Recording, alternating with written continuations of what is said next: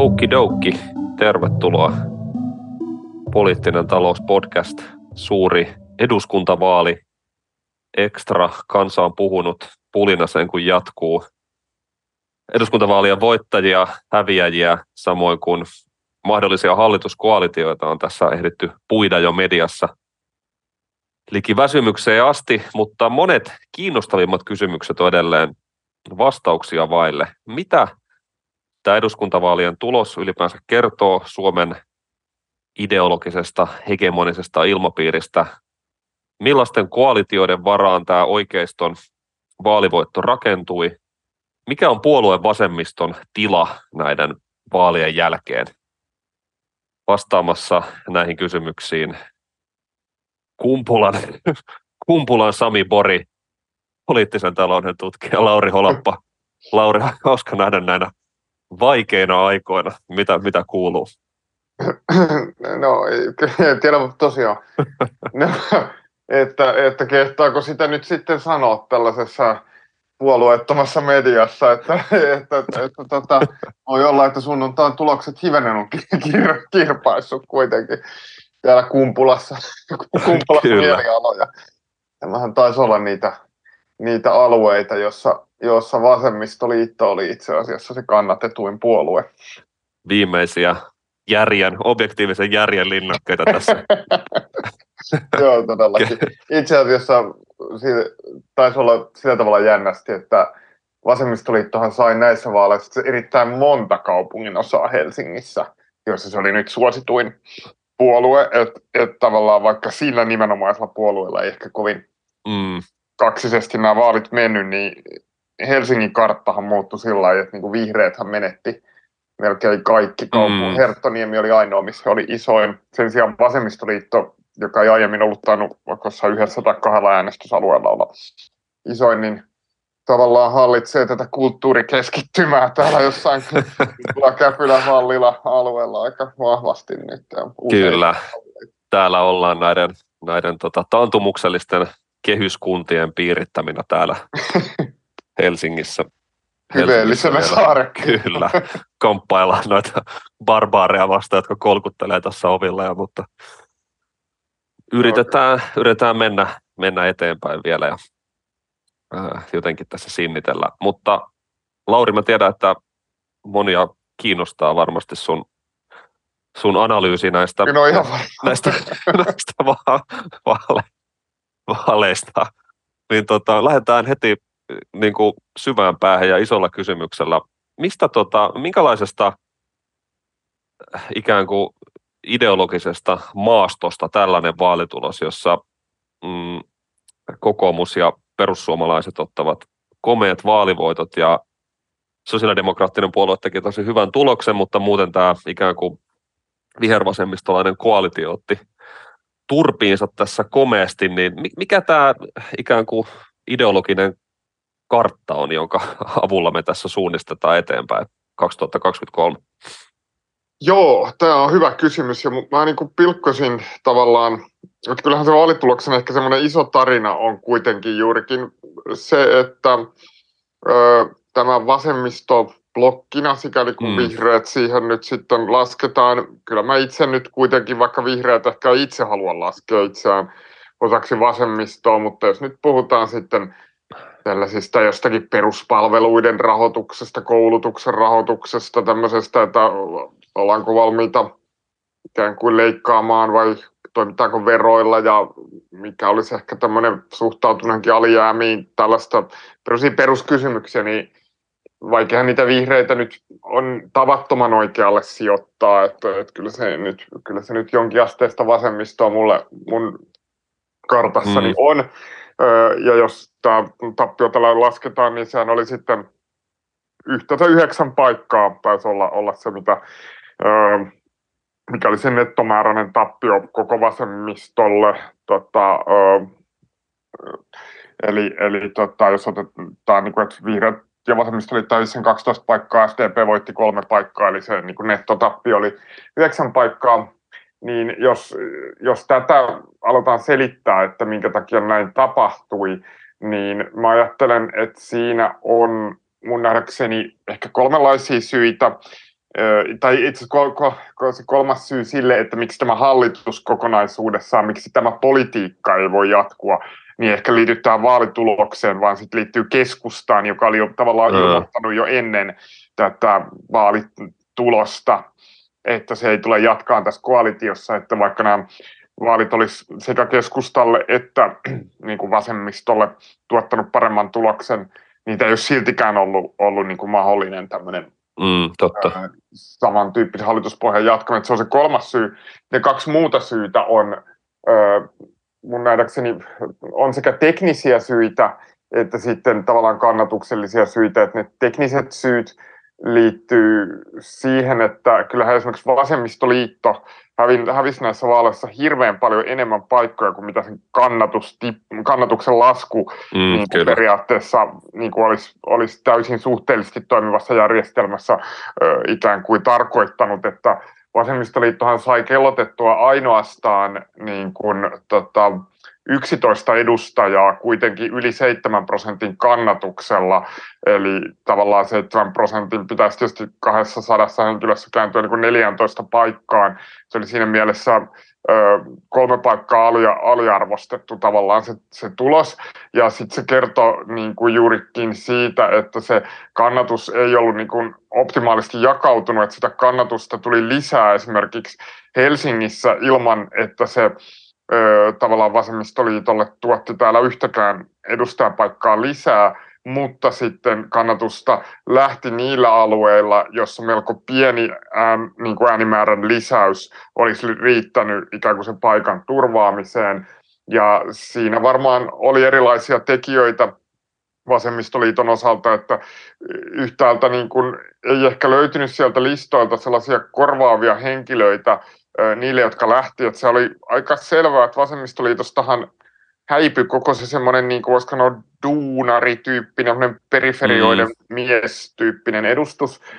Jari Myllykoski, Juho Kautto, Matti Semi, Markus Mustajärvi, no ehkä Johanna Syrjä, mutta hänen profiili oli, oli aika er, erilainen, ehkä, ehkä niin kuin tähän porukkaan laskettava muuta. Niin tota, mutta nämä kuitenkin, ja voi olla, niin kuin, että, että kerta kaikkiaan se porukka, joka on ollut valmis äänestämään näitä ö, henkilöitä, niin ei sitten löytänyt siitä listalta sit ihan samanlaiset henkilöt, ei motivoitunut. Ja ehkä vielä tärkeämpi oli sitten, että kyllähän tämä taktisen äänestämisen kuvio niin saattoi vähän lyödä korvilleen tällä kertaa. Että S D P toki voitti sen kolme paikkaa, mutta sitten Ö, kokonaisuudessaan oli kuitenkin niin, että se, koska me katsotaan noiden kolmen puolueen yhteiskannatusta, niin ne sai lievästi aliarvostetun tuloksen tavallaan suhteessa siihen, mm. siihen kokonaiskannatukseensa, ja vaikutti niin kuin siltä, että ihmiset ei ehkä tajunnut sitä, että se taktinen äänestäminen ei ole kuin tietyissä vaalipiireissä niin kuin rationaalista silloin, jos sillä voidaan ikään kuin perustelluista syistä ajatella, että sillä saadaan niin kuin sosiaalidemokraattien kannatusta lisää. Monissa vaalipiireissä saattaa käydä niin, että se viimeinen ö, läpimenijä itse asiassa olisi voinut hyvin olla vasemmistoliittoa, ehkä vihreäkin, mutta sitten se ääni meni, kun kuviteltiin, että tuetaan niin kuin demareita, il, niin kuin demareille ilman, että se tuotti heille niin kuin lainkaan lisäkannatusta. Niin näistä syistä, näistä teknisistä, ei, tai eihän nyt täysin teknisiä ole, siis se ei ole tekninen syy täysin se, että et, et ihmiset ei löydä sieltä listalta ikään kuin, sop, niin kuin sopivaa henkilöä, mutta että, niin kuin, että siinä oli semmoisia ulottuvuuksia, että, että yksinkertaisesti sillä vanhalla kannat, tai niin kuin aika lähellä sitä vanhaa kannatusmäärää olevalla tuloksella, mm. niin kuin vasemmistoliitto menetti peräti melkein kolmanne, käytännössä kolmanneksi eduskuntaryhmästä. Olihan se niin kuin aika erikoista, että puolue menettää niin kuin prosenttiyksikön kannatuslaskulla niin kuin viisi paikkaa kuudesta tulosta, niin tämän tekninen ulottuvuus, sillä oli tietty merkitys tässä. Mutta sitten se kolmas tekijä, miksi tämä politiikka nyt ei sitten näiden vaalien jälkeen, tämä tämän nykyisen hallituksen politiikka voi jatkua, niin ö, tavallaan se ilmeinen syy on, on sitten tietenkin se, että se kann, kokonaiskannatus myös laski tällä blokilla. Että vaikka S D P voitti tuloksen, niin, tai voitti nämä vaalit, niin vihreiden kannatushan ihan romahti, ja vasemmistoliitollakin tuli kuitenkin sen prosenttiyksikön kannatuslasku, ja yhteensä nämä, näiden kolmen puolueen kannat, yhteiskannatus laski kolme pilkku neljä prosenttiyksikköä. Sehän ei ole mikään niin kuin dramaattinen ikään kuin tappio, ja, ja periaatteessa tämä tulos just näistä teknisistä syistä johtuen paikkamäärissä isompi kuin mitä se siinä kannatuksessa, mutta on se kolme pilkku neljä prosenttiyksikköä silti selkeä, selkeä tekijä. Sitten jos jatkan vielä lyhyesti tästä nyt sitten, että miksi mä uskon, että niin kuin näin kävi, tää, miksi tämä kokonaisuus meni näin, niin mä ajattelen, että tietyllä tavalla voidaan ajatella, että tämä hallitus ja sen ideologinen semmoinen linja ja se orientaatio. Ehkä sitten kuitenkin seisoo vähän tietyillä savijaloilla, niin kuin jos me ajatellaan semmoista niin kuin tämän yhteiskunnan niin kuin rakenteellista ja kulttuurista niin kuin perustaa. Että et mä ajattelen lopulta niin, että tämä Tämä hallit, niin kuin vasemmistoliittohan sai tälle kaudelle tultaessa, siis nyt vielä käynnissä olevalle, niin kuin, tai, tai niin kuin ennen, ennen kuin uusi eduskunta aloittaa kaudelle, niin tultaessa neljän paikan voiton, S D P:kin sai äh, lievä vaalivoiton, äh, tota, ja äh, mitäs meillä nyt sitten vihreiden kannatus meni, oliko siinä nyt sitten pieni äh, lasku, katsotaan nyt sitten tota... Äh, Mutta joka tapauksessa se oli niin kuin reaktio tavallaan tuohon ikään kuin mm. siihen Sipilän kauden, Sipilän kauden politiikkaan. Ja jo, jo, jo vihreillä, vihreilläkin oli viiden paikan voitto silloin kaksituhattayhdeksäntoista, joo. Vasemmistoliitolla neljän paikan voitto ja sosiaalidemokraateilla silloin kuuden paikan voitto. Että kyllähän kaikki nuo puolueet voitti merkittävästi silloin lisää paikkoja, ikään kuin reaktiona selvästi siihen Sipilän kauden leikkauspolitiikkaan ja sitten siihen moniin asioihin, varmaankin myös silloin olleeseen, sit, niin kuin, no silloin oli... Oli tiettyjä tämmöisiä niin sanottuja kulttuurisia kysymyksiä liittyy siis näihin turvapaikanhakijoihin ja tavallaan tähän, tähän keskusteluun, työmarkkinakysymyksiä, näihin, näihin kaikkiin reaktiona. Mutta se, mitä mä niin kun ehkä tarkoitan laajemmin, niin et, et edelleenkin, että sitten onnistuttiin, keskusta onnistuttiin houkuttelemaan tähän hallitukseen mukaan paljon sen takia, että sen kannatus laski paljon Sipilän kauden jälkeen, ja ehkä silloin se tulkinta oli, että keskusta oli mennyt liian oikealle, ja keskustan kentässä oli paljon puhetta tästä, että nyt niin kuin tämä meni, tämä leikkauspolitiikka meni niin kuin liian pitkälle, ja tota, toisaalta sitten keskusta oli aika haluta aluksi hallitukseen, mutta sitten sille ikään kuin annettiin melkein kaikki, mitä se halusi, etenkin esimerkiksi tämä sote-mallihan oli pitkälti sen tyyppinen, mitä keskusta halusi, toki se nyt ei ollut kaukana ehkä muidenkaan puolueiden tavoitteista, jotka siinä oli, mutta kuitenkin vastu, vastasi keskustan näkemyksiä ja monissa muissakin kysymyksissä keskusta sitten saa aika lailla tahtoonsa lävitse, öö, niin näin keskusta oli valmis lähteen tavallaan tällaiseen niin kuin, öö, vasemmistolaiseen hallitukseen. Ja sitten se hallitus vielä tuli jotenkin, niin mä jos mä ajattelen vaikka Antti Rinnettä ja erityisesti sitten Sanna Marin ja myös Li Andersson ja vasemmistoliitosta, ehkä jossain määrin Marja Ohisalo vihreästä, niin kun jos mä ajatellaan näitä puoluejohtoa, niin nämä on kaikki ehkä semmoista, oli sellaisia poliitikkoja, jotka, joiden valinta ö, tavalla tai toisella oli reaktio tähän kaksituhattakymmenluvulla harjoitettuun talouskuripolitiikkaan. Ne oli niin kuin sellaisia poliitikkotyyppejä, ja Rinnettä ehkä lukuun ottamatta myös sukupolvea, jolle ne finanssikriisin ja eurokriisin niin kuin leikkausratkaisut ja se epäoikeudenmukaisuus, mitä silloin nähtiin, oli sellaisia avainkysymyksiä ja avainkokemuksia mahdollisesti oman poliittisen orientaation kehityksessä. Niin oli myös oli hirveän voimakas linja näissä puolueissa silloin kaikissa, että nyt tälle talouskuripolitiikalle on tehtävä suunnanmuutos. Ö, mutta ehkä oli niin, että se linja, mitä silloin rakennettiin, joka ei missään nimessä ollut mitenkään radikaali, hyvin maltillinen, voisiko sanoa keskustavasemmistolainen, semmoinen jokseenkin keynesiläinen linja, ö, niin se kuitenkin ö, ehkä sille ei ollut sellaista niin kuin voisiko sanoa hegemonisessa ilmastossa olevaa tukea, vaan se tuki oli niin kuin rakentunut yhtäältä reaktiona, semmoisen lyhyen aikavälin reaktiona siihen Sipilän hallitukseen ja toisaalta sitten semmoisen tietyn niin kuin, mm, poliitikkosukupolven niin kuin sisäisenä semmoisena kokemuksena ja semmoisena voisiko sanoa, mä nyt ehkä käyttäisin termiä alakulttuuri, mutta semmoisena tietyn ikäluokan, ö, tietyn niin kuin poliittisen orientaation sisäisenä diskurssina, joka on ollut hyvin vahva, jota varmasti on itsekin jakanut ja ollut tuottamassakin ja näin niin kuin tavallaan kaksituhattakymmenluvun tämmöisen leikkauspolitiikan käännediskurssia, mutta ehkä oli lopulta niin, kuin niin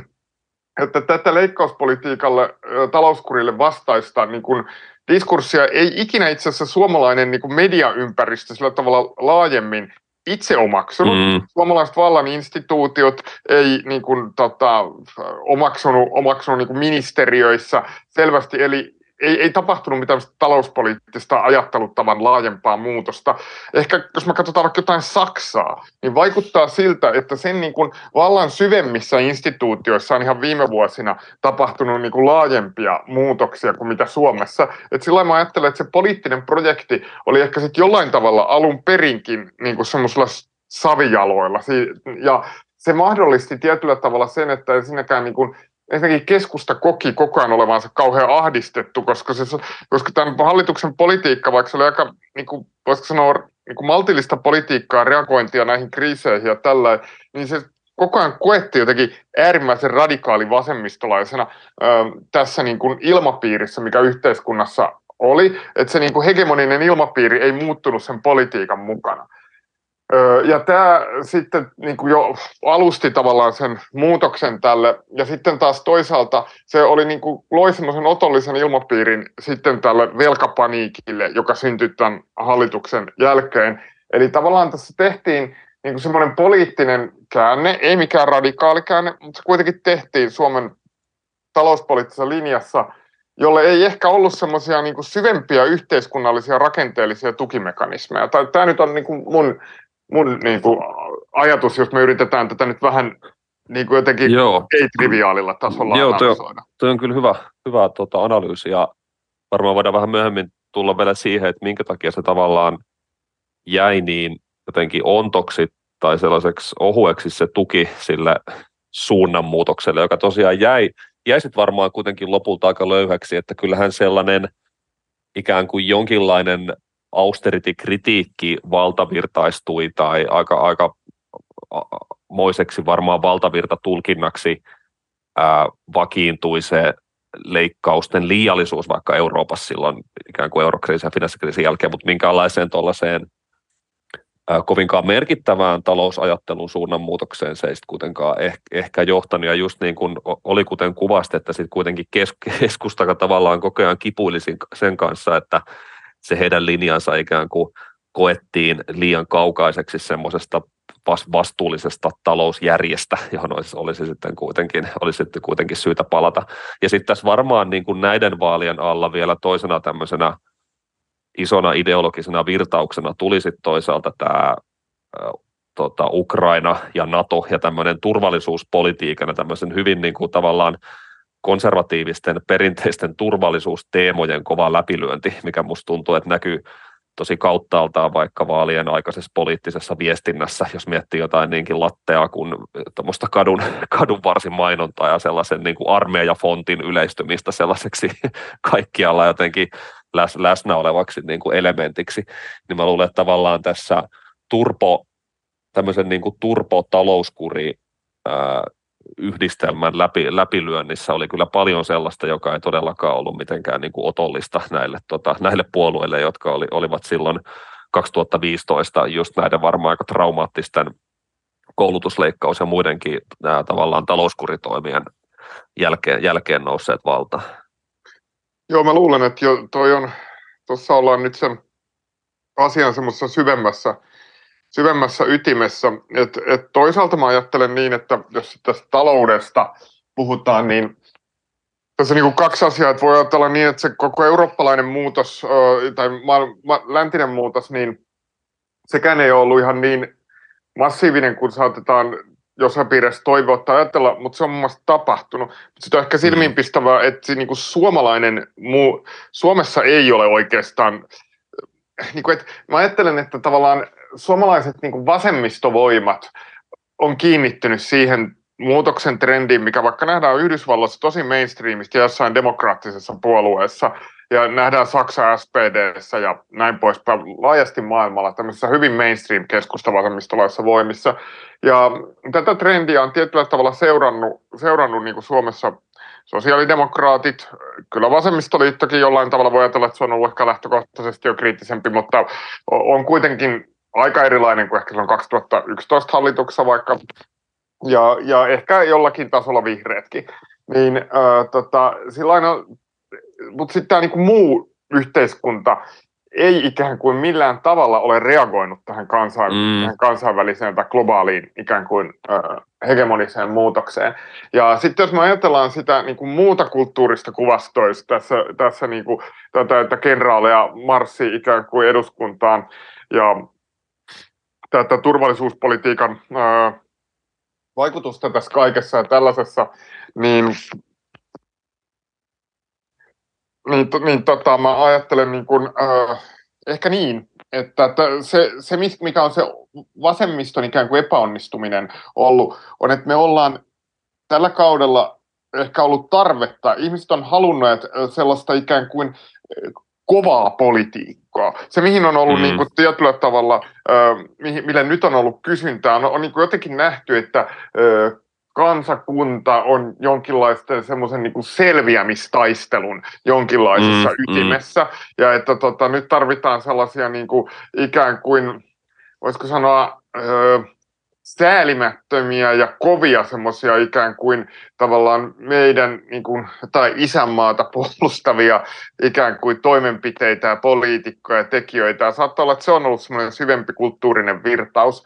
Ja... Öö, Nyt se ongelma juuri tässä tulee siihen, että tämä vasemmiston talouspoliittinen muutos on koettu edelleen, se on koettu enemmän semmoisena pehmeänä arvona, sellaisena niin kuin, ö, ikään kuin sosiaalipolitiikan puolustamisena, semmoisena inhimillisen puolustamisena tavallaan tänä aikana, semmoisena reaktiona niin kuin jollekin, juuri jollekin Sipilän hallituksen koetulle niin kuin mm. kylmälle linjalle ja mm. tavallaan tällaiselle. Mm.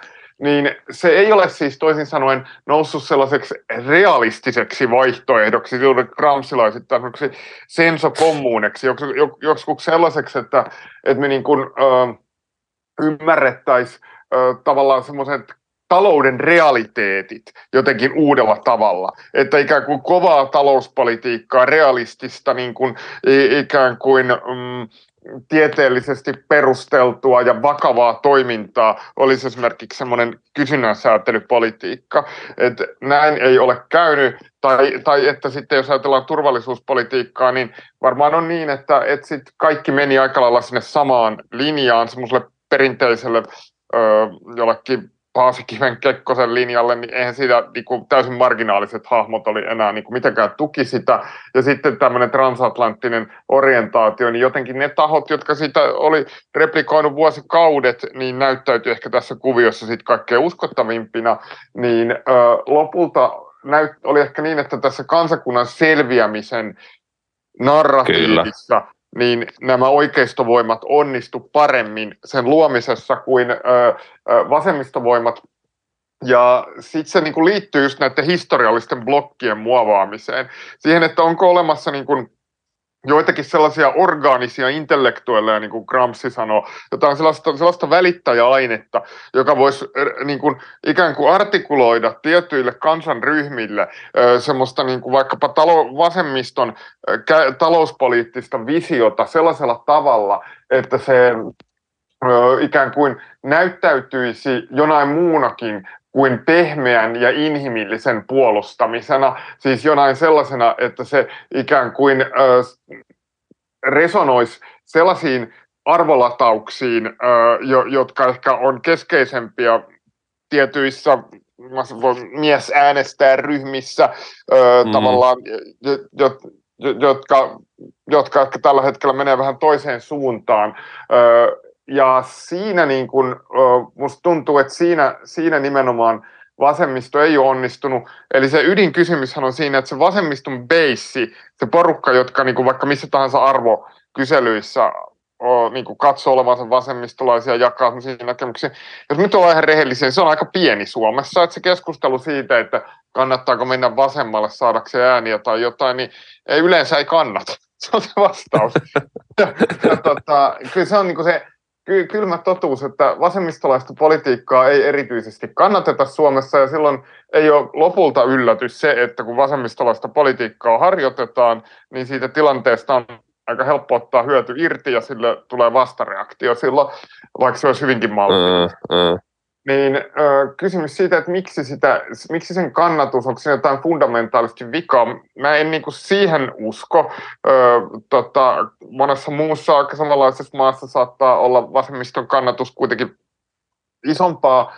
Ö, ja tota, mä niin kuin uskon, on mun mielestä merkkejä siinä, että monet asiat kuitenkin semmoiset täystyöllisyys ja hyvinvointivaltio, kun ne niin kuin vetoo edelleen, mutta se tapa, miten nämä artikuloidaan, niin se ei selvästikään, vaan se, se tuntuu luotaan työntävältä ilmeisesti. Kyllä, kyllä. Ne alkaa helposti näyttää semmoisilta, en nyt sanoisi luksustuotteilta, mutta sellaisina, joihin just ei tällaisen jotenkin kovan taloudellisen ja turvallisuuspoliittisen turvallisuuden jotenkin arvoja korostavana aikana välttämättä enää, enää jotenkin samassa samassa määrin varaa.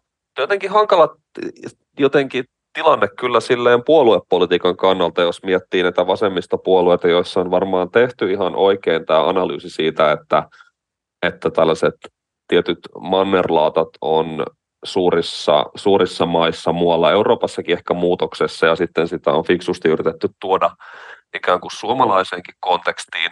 Mutta se tuntuu siltä, että, ja tämä varmaan liittyy semmoiseen laajempaan kysymykseen, että mekin aina silloin tällöin sivuttu just tämän niin kuin puolueen rakenteen semmoisesta murroksesta, että silloin kun sillä ei ole sella, sillä puolueella jotenkin sellaista jotenkin orgaanisesti siihen puolueeseen kytkeytyvää jotenkin pohjaa siinä kansalaisyhteiskunnassa, eli jotenkin laajaa sellaista kohtuullisen tiivistä kannattajaa, kannattajaa uskollista äänestäjäkuntaa, kurinalaista äänestäjäkuntaa, joka myös ikään kuin voisi tavallaan painostaa sitä puoluetta johonkin suuntaan, joka on sitoutunut siihen puolueeseen, niin tuntuu, että sitten nämä puolueetkin on sitten kuitenkin just tämmöisissä talouspolitiikan linjauksissa aika paljon sitten jotenkin tällaisen yleisen yhteiskunnan niin kuin arkijärjen armoilla, että sitä on sitten tavallaan niin kuin sopeuduttava, sopeuduttava siihen ilmapiiriin ja näin, ja semmoisen oman, tavallaan sen oman vaihtoehdon luominen ja artikulointi voi olla aika, aika vaikeaa, vaikka varmasti siellä niin kuin jossain määrin Li Andersson ja Sanna Marin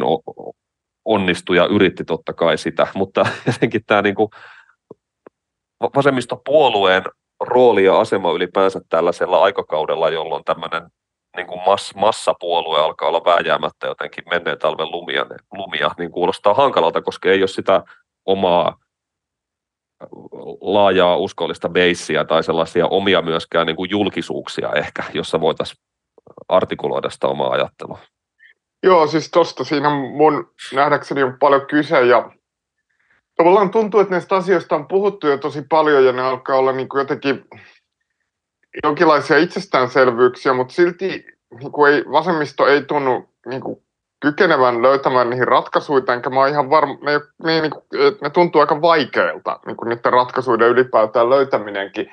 Mutta kyllähän tässä jotenkin on siitä ilmiöstä, mistä vaikka Thomas Piketty on puhunut, niin öö, kysymys, jossa vasemmiston kannattajakunnassa alkaa hyvin keskeiseen rooliin nouseen sellainen jotenkin koulutettu, solidaarinen, öö, avarakatseinen, mm. kulttuurinen keskiluokka, joku sellainen, joka ei ole niin kiinnostunut niin kuin pyrkan tekemisestä ja menestyksestä, öö, semmoisesta niin kuin perusturvallisesta elämisestä ja siitä, että niin kuin tavallaan öö, jotenkin öö, elää sitten joidenkin tiettyjen periaatteiden mukaisesti ja tällä ja tämän, tämän tyyppinen, öö, tällä, tällä, tämän tyyppistä ihmismä, ihmistä kyllä nykyään on aika paljonkin ja, ja etenkin isoissa kaupungeissa ja sieltä sitä kannatusta vasemmistolle niin kuin selvästi tulee, mutta se öö, kuitenkin se alkaa yhä enemmän enemmän tähän se beissi rajautuu, että jos me katsotaan vaikka vasemmistoliiton kannatusta, mikä Teollisuusliitto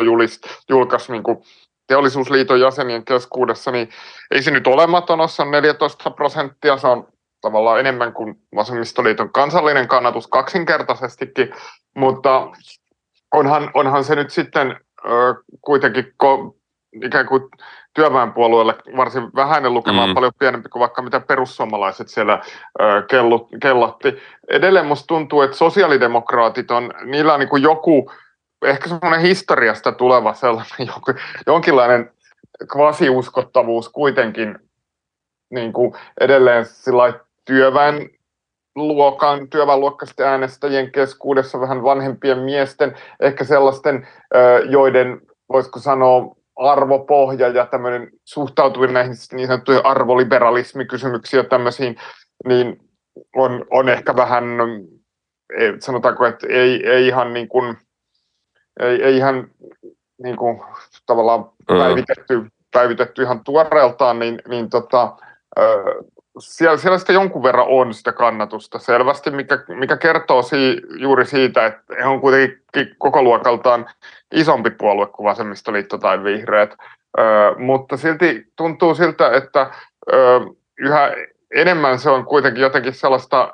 historiallista luonteeltaan, ja yhä enemmän niin kuin sosiaalidemokraatitkin operoi tavallaan tämän saman niin kuin tämmöisen mm, niin kuin kulttuurisen keskiluokan ä, potilla, ja sieltähän se heidän kannatusnousunsa nyt tuli, ja lopulta kävi kuitenkin niin, että he, se määrä, mitä heillä niin kuin nousi kannatus, niin sitten tavallaan Vihreiden ja Vasemmistoliiton tappio oli paljon isompi kuin heidän kannatusnousu.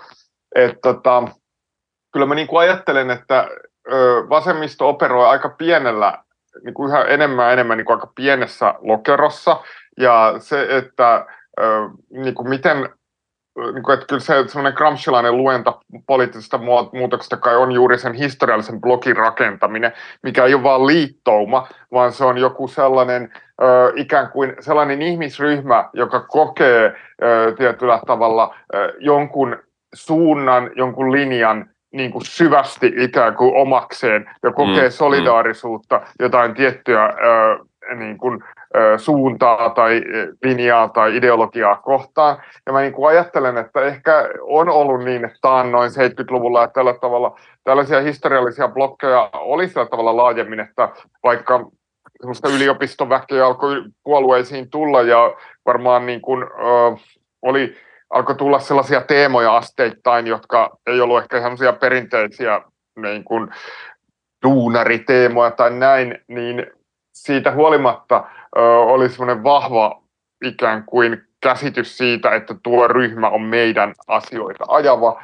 Ö, nyt ö, ikään kuin tällaista semmoiset luonnolliset ö, jotkut sosioekonomiset rajat ylittävää historiallista blokkia on yhä vaikeampi rakentaa. Tietysti nämä asiat on monimutkaisia, tai täällä kuitenkin niin, että vasemmistoliiton äänestäjät on niin aika pienituloisia tällä, että ne ei ole niin yksinkertaisia kysymyksiä, että on myös semmoista uutta työväenluokkaa, monet niin kyllä, kyllä. Korkeasti koulutetut ihmiset on, voi olla aika, aika pienituloisia tällaista, että se ei, niin kuin, tar- kysymys ei ole mistään hyväosasten, niin kuin, että kyllähän vasemmiston, varmaan vihreidenkin jossain määrin, no ehkä ainakin vasemmiston niin kannattaa, että sekä demareita, no ainakin vasemmistoliiton, en mä demareittakaan enää varmaan, niin on, on sitten niin pienituloisempia kyllä, mutta öö, mut, mut se kysymys ehkä liittyy juuri, juuri semmoisiin, niin kuin, myös semmoisiin, ennen kaikkea kulttuurisiin rakenteisiin, ja se kysymys on tavallaan, kyllä se kohtalon kysymys vasemmistolle on, että miten se voi artikuloida sen linjansa niin, että se herättäisi ö, ikään kuin kiinnostusta tuolla jossakin muuallakin kuin sillä omalla pienellä mm. laatikolla. Kuitenkaan luopumatta niin kuin, ikään kuin niistä ideologisista ikään kuin perusteista ja lähtökohdista, että sen ei voi tarkoittaa niin kuin siirtymistä johonkin sellaiseen vaikkapa öö, maahanmuuttopoliittiseen mm, linjaan, mm. joka olisi täysin niin kuin vasemmiston periaatteiden vastaista. Kyllä. Joo, toi on, toi, toi on varmaan just näin, ja mä rupesin vielä miettimään, tota, ehkä voidaan puhua vähän noista niin kuin pe- perussuomalaisista ja niiden tavallaan tästä, niin kuin, miten sanoisin, just tästä niin kuin duun, duunarisuhteesta, että jotenkin tuntuu siltä, että ei varma, vaikka näistä jotenkin puhuttiin näiden vaalien aikana paljon siitä, että näistä ei sitten niinku tullut mitään semmoisia identiteettipolitiikkavaaleja tai mitään semmoisia kulttuurisotavaaleja, mikä varmaan jossain mielessä pitää paikkaansa, että meillä ei ollut jotain semmoisia, jossain somessa ei ollut näkyviä jotain yksittäisiä kiistoja jostain suvivirrestä tai, tai whatever, mutta kyllähän musta jotenkin tuntuu siltä, että koko tämä perussuomalaisten niinku pitkä nousu on kuitenkin ollut aika lailla tämmöinen jotenkin identiteettipoliittinen projekti, jossa ei ehkä jotenkin tämmöisessä historiallinen blokkimielessä niinkään ryhmittäydytä minkään kovin kunnianhimoisen tavoitteen taakse, vaan pikemminkin halutaan pitää kiinni siitä jo jotenkin saavutetusta elämäntavasta, jonka puolesta ironista kyllä paljolti just se puolueen vasemmisto on ehkä Suomessa tehnyt työtä, että meillä on kuitenkin semmoinen aika jotenkin laajas ja vauraskin keskiluokka just näissä kehyskunnissa, joka tykkää niistä trampoliineista siellä pi- pihalla ja, ja tykkää ehkä pitää kahta autoa tavallaan siinä tota, autotallin oven edessä si- si- siinä kadulla, niin tämähän on ehkä just semmoinen, että sitten tavallaan kun tämä modernisaatioprojekti jotenkin edennyt ja sitten tämmöiset ilmastonmuutoksen kaltaiset teemat on just lyönyt tähän poliittiseen kenttään tällaisia uusia, tosi isoja, uudenlaista poliittista orientaatiota ja uudenlaista jotenkin ää, reagointia edellyttäviä kysymyksiä, niin silloin nimenomaan jotenkin vasemmistopuolueet, jotka perusteltua kyllä haluaa reagoida ja tehdä tällä kysymyksillä, niin vaikuttaa tämän jotenkin elämäntyylin, tämän identiteetin, tämän, näiden niin kuin saavutettujen etujen ja tällaisen niin kuin, jotenkin tämmöisen, tämmöisen niin kuin historian loppuelämäntyylin semmoisena uhkana ja sitten se duunari äänestäjä sitten tota, saattaakin kiepsauttaa sen poliittisen ikään kuin sitoutumisensa sinne tällä vähän niin kuin yllättävään suuntaan, vaikka jotenkin tämä ylipäänsä mun mielestä on hankala ja kiinnostava kysymys tavallaan nykyään tämä jotenkin luokkakomposition ja luokkasuhteen ja poliittisen äänestämisen välinen suhde, koska jos katsoo jotain Suomen elinkeinorakennetta, niin meillähän on niin kuin, pääosinaan täällä kaikki, meillä on joku yli kaksi miljoonaa työpaikkaa, että jos me jotenkin ymmärretään työväenluokka hyvin laajassa käsitteessä niin kuin ihmisiksi, jotka joutuu myymään markkinoilla työvoimapanostaan saadakseen sitä rahallista korvausta, niin, niin kuin iso, iso osahan meistä on niin kuin duunareita jotenkin sillä tavalla, että tämä on, tämä on hankala, ja, hankala ja monisyinen kysymys väistämättä. Joo, siis kyllähän se jotenkin se, se mistä puhutaan nyt työväenluokkana, niin se ei niin kuin selvästikään ole mitenkään erityisesti ainakaan taloudellinen kategoria, mm. koska juuri, juurikin, niin kuin, kuten mainitsin, esimerkiksi vasemmistoliiton kannattajat on varsin pienituloisia ja silti ne saattaa olla aika monet aika korkeasti koulutettuja ja tavallaan tässä on paljon tällaista sotkua tässä ympärillä. Et eniten tuntuu, että se liittyy sellaisiin ö, kulttuurisiin merkitsijöihin, kyllä. Merkitsijöihin, joo. Ky- kyllähän on varmaan vaikeaa sellainen, että, että se mikä tähän keskeisesti liittyy, että jos me ajatellaan ihmisten elinpiirejä, niin äh, on tietyllä tavalla, äh, tie- on, jos me ajatellaan, että, sellais, että vasemmiston agenda, vähän niin kuin Kansanuutisten toimittaja Kai Hirvos, Hirvosnoro kirjoitti, niin mun mielestä se, se oli ihan hyvin, hän puki siinä yhdessä kirjoituksessaan, että va, onko vasemmistolaisuus tänä päivänä liian vaativaa. Mm. Et siis tietyllä tavalla ö,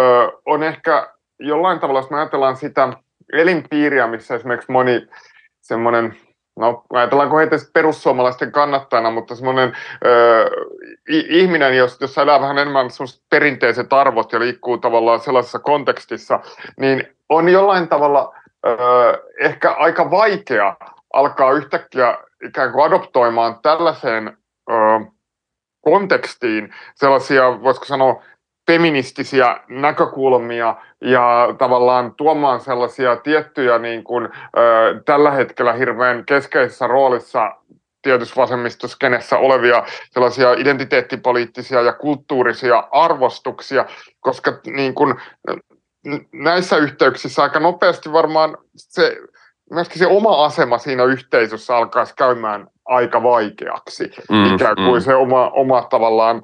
Ö, jos ajattelee ihan ystäväpiiriä, sukulaisia, eh, mahdollisesti joku työpaikan porukoita, eh, naapureita, mitä tahansa, niin ne eh, arvostukset elää eh, aika, aika niin kuin, eh, voimallisesti kuitenkin näissä yhteisöissä.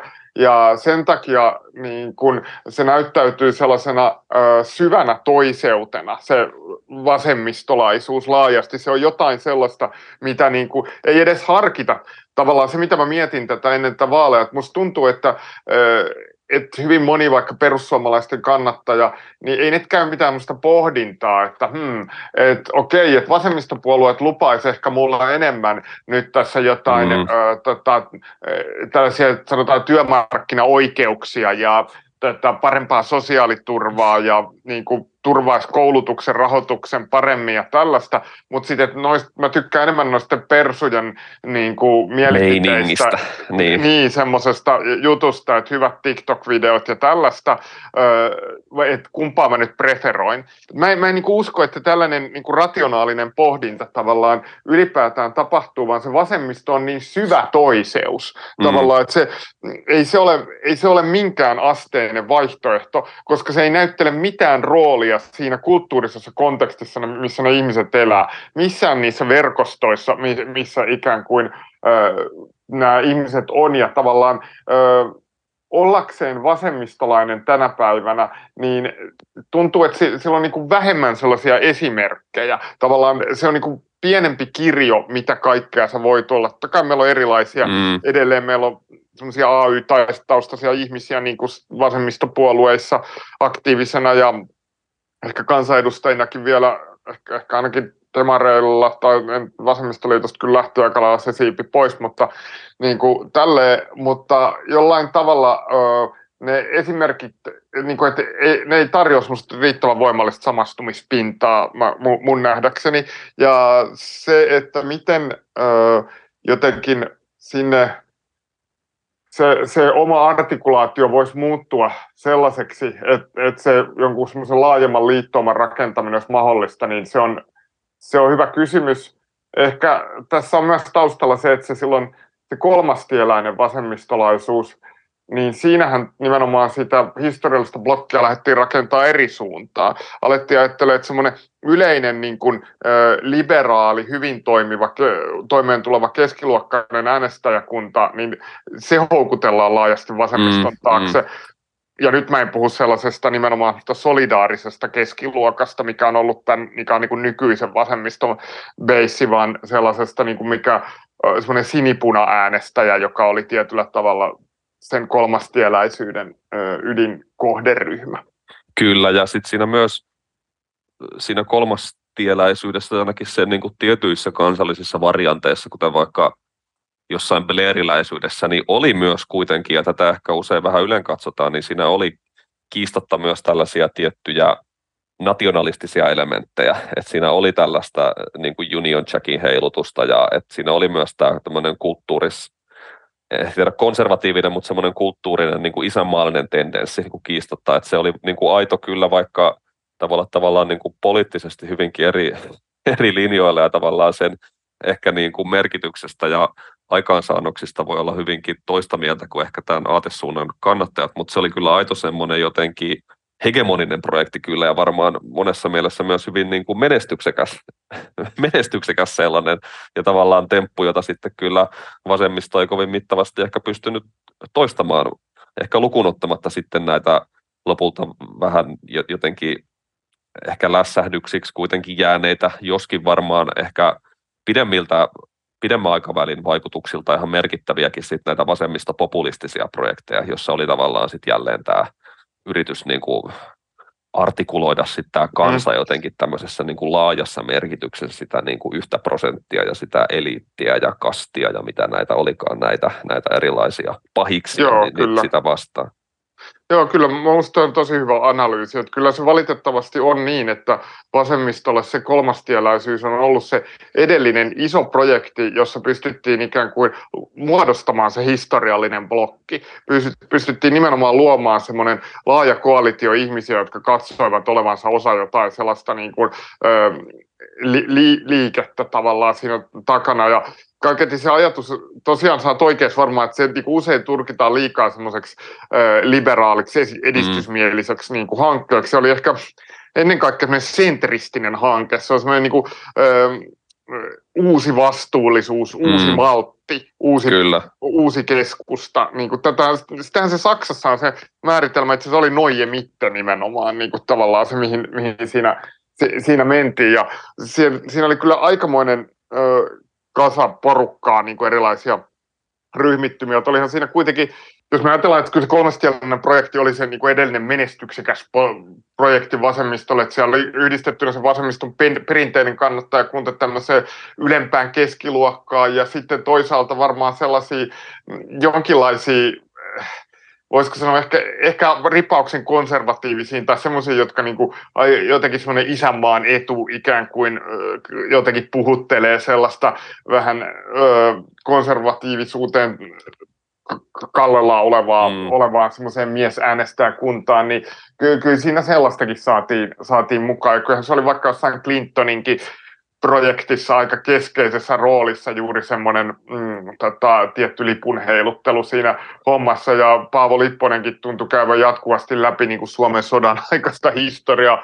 Göran Persson, mä muistan, että vei sen johonkin panssarimuseoon, ja niin kuin siinä oli, oli tavallaan tällaista, tällaistakin niin kuin estetiikkaa, että siinä jollain tavalla niin kuin nivouduttiin selvästi osaksi semmoista kansallista tarinaa, sen, mm. niinku, sen, sen niinku kansakunnan sellaisena niinku kollektiivisena representoijana, sen kansakunnan ikään kuin epäpoliittisen edun ö, sellaisena takaajana ja semmoisena ikään kuin johdattavana kätenä, mm. ö, joka ö, niinku tämmöisten ö, matalamielisten poliittisten kamppailujen sijaan niinku ohjaa tätä kansakuntaa semmoiseen yleisen maltin ja rationaalisuuden suuntaan. Ja tietyllä tavalla henkilökohtaisesti ajattelen, että se politiikka, mitä se tuotti, niin oli monella tavalla aika kar- kauheata, niin kuin se on se mun oma normatiivinen mielipide, mutta öö, tavallaan strategisena rakenteena se on ollut se edellinen kerta, kun vasemmisto on pystynyt niin kuin, tavallaan saamaan val- niin kuin ison isot kansanjoukot liikkeelle, ja sä oot ihan oikeassa musta siinä, että tämä vasemmistopopulistinen linja on jäänyt tietyllä tavalla tussahdukseksi. Siinä on ollut ehkä jotain aineksia, että ehkä kun Syritsa on noussut, se on edelleen ehkä se paras esimerkki, kun sehän on noussut pysyvästi ikään kuin isä, isoksi mm. puolueeksi mm. Kreikassa, että et se on ehkä se ollut se, se juttu, ja joku tavallaan Yhdysvalloissa edelleen se muu, käynnissä oleva muutos, tämä tämmöinen sandersilainen nousu on sitten toinen, toinen juttu, että kyllä mä niin kuin näen tämän vasemmistopopulismin potentiaalisempana suuntana kuin tavallaan tämmöisen puhtaasti ikään kuin koulutetun keskiluokan ympärille rakentuvan tämmöisen ö, ikään kuin kulttuurisen etujoukon ö, puolueen Kyllä. rakennusprojektin, mutta ei se siltikään ole kovin hyvin tehonnut. Et selvästi se, se semmoinen ö, ikään kuin houkuttelu on ollut, ollut vähän sellaista ö, puolinaista, ja, ja musta tuntuu, että si, siinä ei ole ehkä menty ihan täysillä uskallettu mennä niihin suuntiin, että et tietyllä tavalla siinä jossain Corbyninkin politiikassa, niin sitten sit siinä yritettiin, no, tavallaan oli tiettyjä onnistuneita iskulauseita, mutta sitten lopulta se oli aika semmoista perinteistä semmoista tiettyä Socialist Workers Party, niin kuin semmoista vasemmisto demagogiaa, se, mm. se, se niin kuin tietty politiikan perussuuntaus, vaikka ulkopolitiikkaan ne suhtautumiset oli ehkä sellaisia, jo, jo, jotka ei nauttinut kyllä muuta kuin semmoisen todella korevasemmiston niin kuin, äh, niin kuin tupailtojen kannatusta. Ja, ja vähän vaikka Ranskassa sillä Mélenchonillakin on semmoista samanlaista, että, se, että siinä tajutaan tavallaan mihin suuntaan pitää mennä, mutta ne vasemmistolaiset sellaiset niin kuin rakkaat darlingit siellä, niin mm. semmoiset tietyt demagogiset ö, tota, perusideologiset premissit on niin voimakkaita, että sitten otetaan sellaisia kantoja mitkä, ö, tai retorisia valintoja, mitkä myös on jotenkin sellaista vaikeuttaa sitä niin kuin laajempia joukkojen puhuttelua, ja sen takia ne projektit jää parhaimmassakin tapauksessa vähän puolinaisiksi.